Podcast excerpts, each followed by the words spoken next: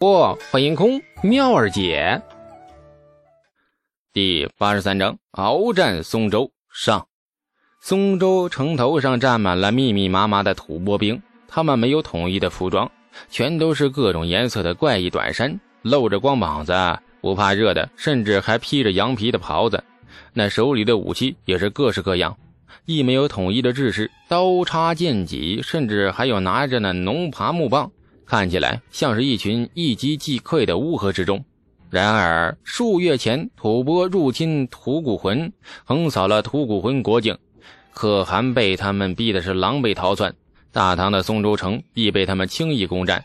立下这些硕硕战果的，就是这群乌合之众。后军吉等三位大总管已经渐渐收起了轻视之心，开始将吐蕃当成了真正的对手，没有所谓的城头骂战激将。也没有挑衅摩擦。自吐蕃攻占了松州，这屠戮城内百姓的消息传到军营当中，便已经代表了此战势必再行。从唐军三面围城开始，战争已无法调和。双方都知道此战不死不休，这是收复国土之战，亦是复仇之战。用俗话说：“少废话，开打！”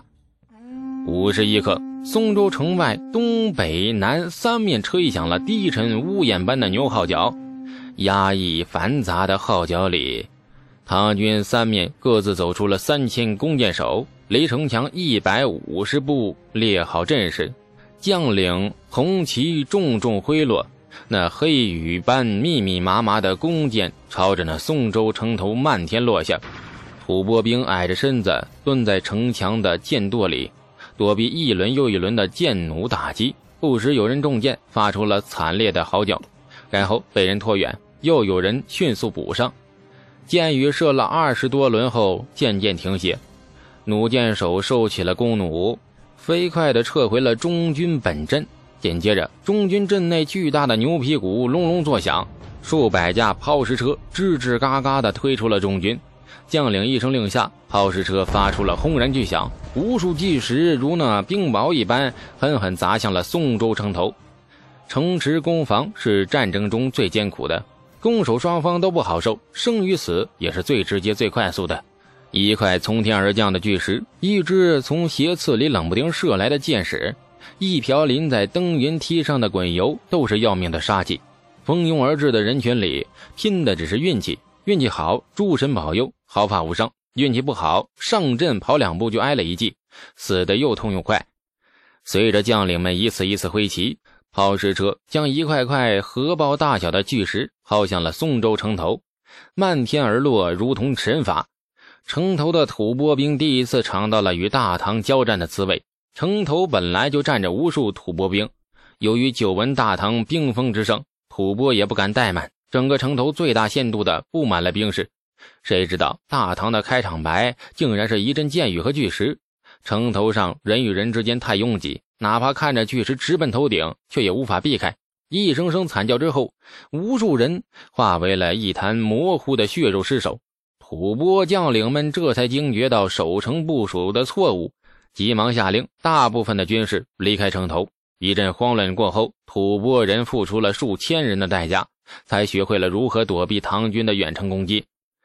牛进达说的没错，将领打胜仗的本事全都是人命填出来的。敌我双方都一样，三面攻城的节奏保持一致。后军吉、刘兰、牛进达三位皆是历经百战的名将，彼此间默契十足，似乎是掐算好了时辰一样。抛石车尽情地朝着松州城墙倾泻了半个多时辰后的巨石后，忽然间三面皆停止了投石。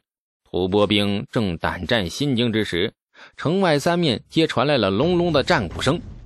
一排排整齐的唐军将士终于出列，人人手握横刀、长槊、木枪，如捅翻了蚂蚁窝似的，黑压压的朝着城墙涌来。每隔那数十步，便有人抬着那长长的云梯。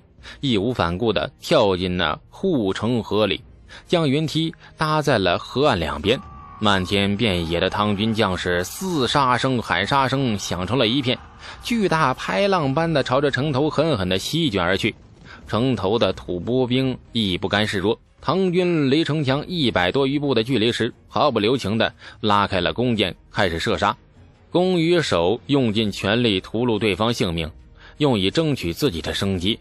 李肃站在牛进达身边，这是牛进达特意叮嘱的。交战之时，不准李素乱跑。他的活动范围被规定在只能在中军帅旗方圆十丈之内，身旁就是巨大的牛皮大鼓，一刻不停的擂的是隆隆作响。脚下大地的黄沙伴随着巨鼓的节奏不安的跳跃。雷素看着唐军将士前赴后继般的冲过了护城河，冲到了城墙下，搭起云梯，不要命似的往上攀爬。下面的将士不停用弩箭为其掩护。而吐蕃兵则是用那钩镰长枪将架在城头上的云梯推开，或者干脆朝云梯淋上一层烧得沸腾的桐油。李素眼睁睁地看着无数唐军将士从十余丈高的梯子上硬生生地摔落在地，或被桐油淋在身上，全身着了火似的惨叫掉落尘埃。战争的惨烈与残酷，李素今日亲眼见识到了。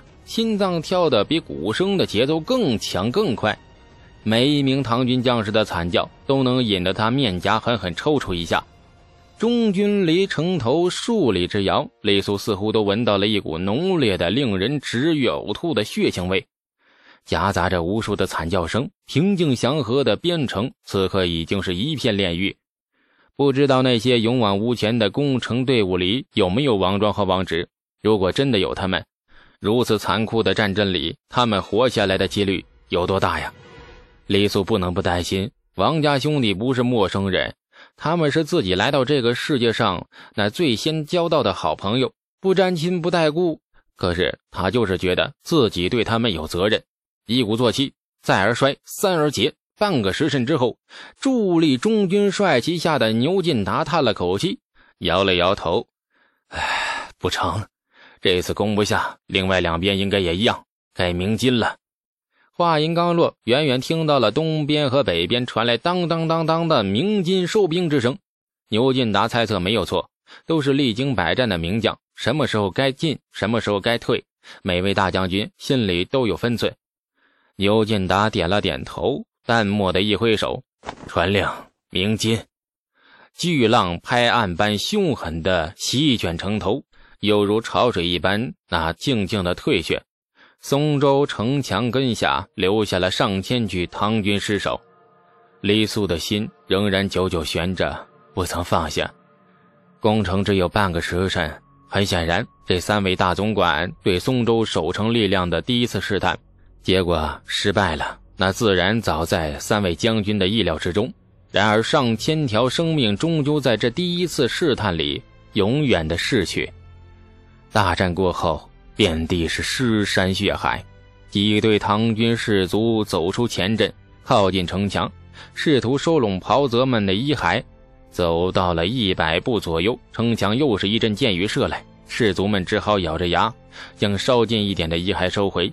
至于城墙根下的，却只能等收下宋州城后再来收了。李素看着一具具尸首被抬回。于是，趁着牛进达没注意，悄悄溜到了摆放尸首的地方，一具一具的寻找。找了许久，发现里面并没有王家兄弟，李素暂时放了心。第一次攻城失败，唐军后退了十里扎营。牛进达召集众将商议攻城之策，李素偷偷跑出中军，先去前军弩箭营看看，打听王直今日并未上阵。然而。跟在老兵后面，熟悉的战场。于是李素又去到了陌刀队，找到王庄时，发现他完好无缺，这也彻底放了心。啊，老二没事吗？老二没事吗？王庄脸色有点白，一见李素便慌忙的询问。哎，火长不准我出营，我打听不到老二的消息。老二没事，刚才我去看了他，活蹦乱跳的，正和老兵练靶呢。你放心吧。王庄松了一口气，脸色渐渐恢复原样。今日你上阵了吗？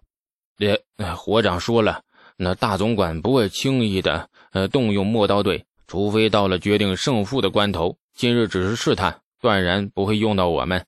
我只担心老二弩箭营是随时要用到的，而且每战都是头一个出阵。李素脑子很乱，不停重复着无意义的安慰：“老二没事，放心。”他没事，死亡的阴影笼罩在二人身上，仿佛头顶上高悬了一把刀，不知道他什么时候会落下。都没有了说笑的心情，二人沉默的相对而坐。李素悠然叹息：“大总管刚刚又擂鼓巨将，商议战事，明日怕是还要攻城。攻城的法子大抵跟今日不大一样了。”王庄垂着头，不知道在想些什么。良久，抬起头，咧嘴一笑：“哎，攻吧！入了府兵，反正已不拿自己的命当命了。我长说了。”这一仗若能够杀五个吐蕃贼，便能够得二十亩的永业田。以后咱家不当庄户，也尝尝当地主的滋味。有了二十亩地，家里三兄弟娶婆姨都有底气了。李素强笑：“哎，日后地里有了收成，你还可以买一个一个两个的丫鬟哈，做家务也好，陪你睡也罢，想怎么用怎么用。”但王庄笑的是更加荡漾了，咂摸着嘴开始畅想。嗯，嗨，李素，啊，你说睡婆姨到底是个啥滋味呀？记得我们小时候去听别人家墙根村里的婆姨被男人睡得哼哼唧唧的，他们到底是舒服呢，还是不舒服呢？呃，也应该是舒服吧。哎呀，这辈子我还没有睡过婆姨呢。李素笑得眼圈发红。那回去后，我带你去青楼。我请客，那说定了啊！你请客。又是一阵沉默。许久以后，李素站起身，深深的看了他一眼。我回营了。王庄也站起来。路上嘿，小心点啊！二人相视笑笑。李素忽然伸出手，重重的在他肩上拍了拍。要保重，一定要保重。嗯。感谢您的收听，去运用商店下载 Patreon 运用城市，在首页搜索海量有声书，或点击下方链接听更多小说等内容。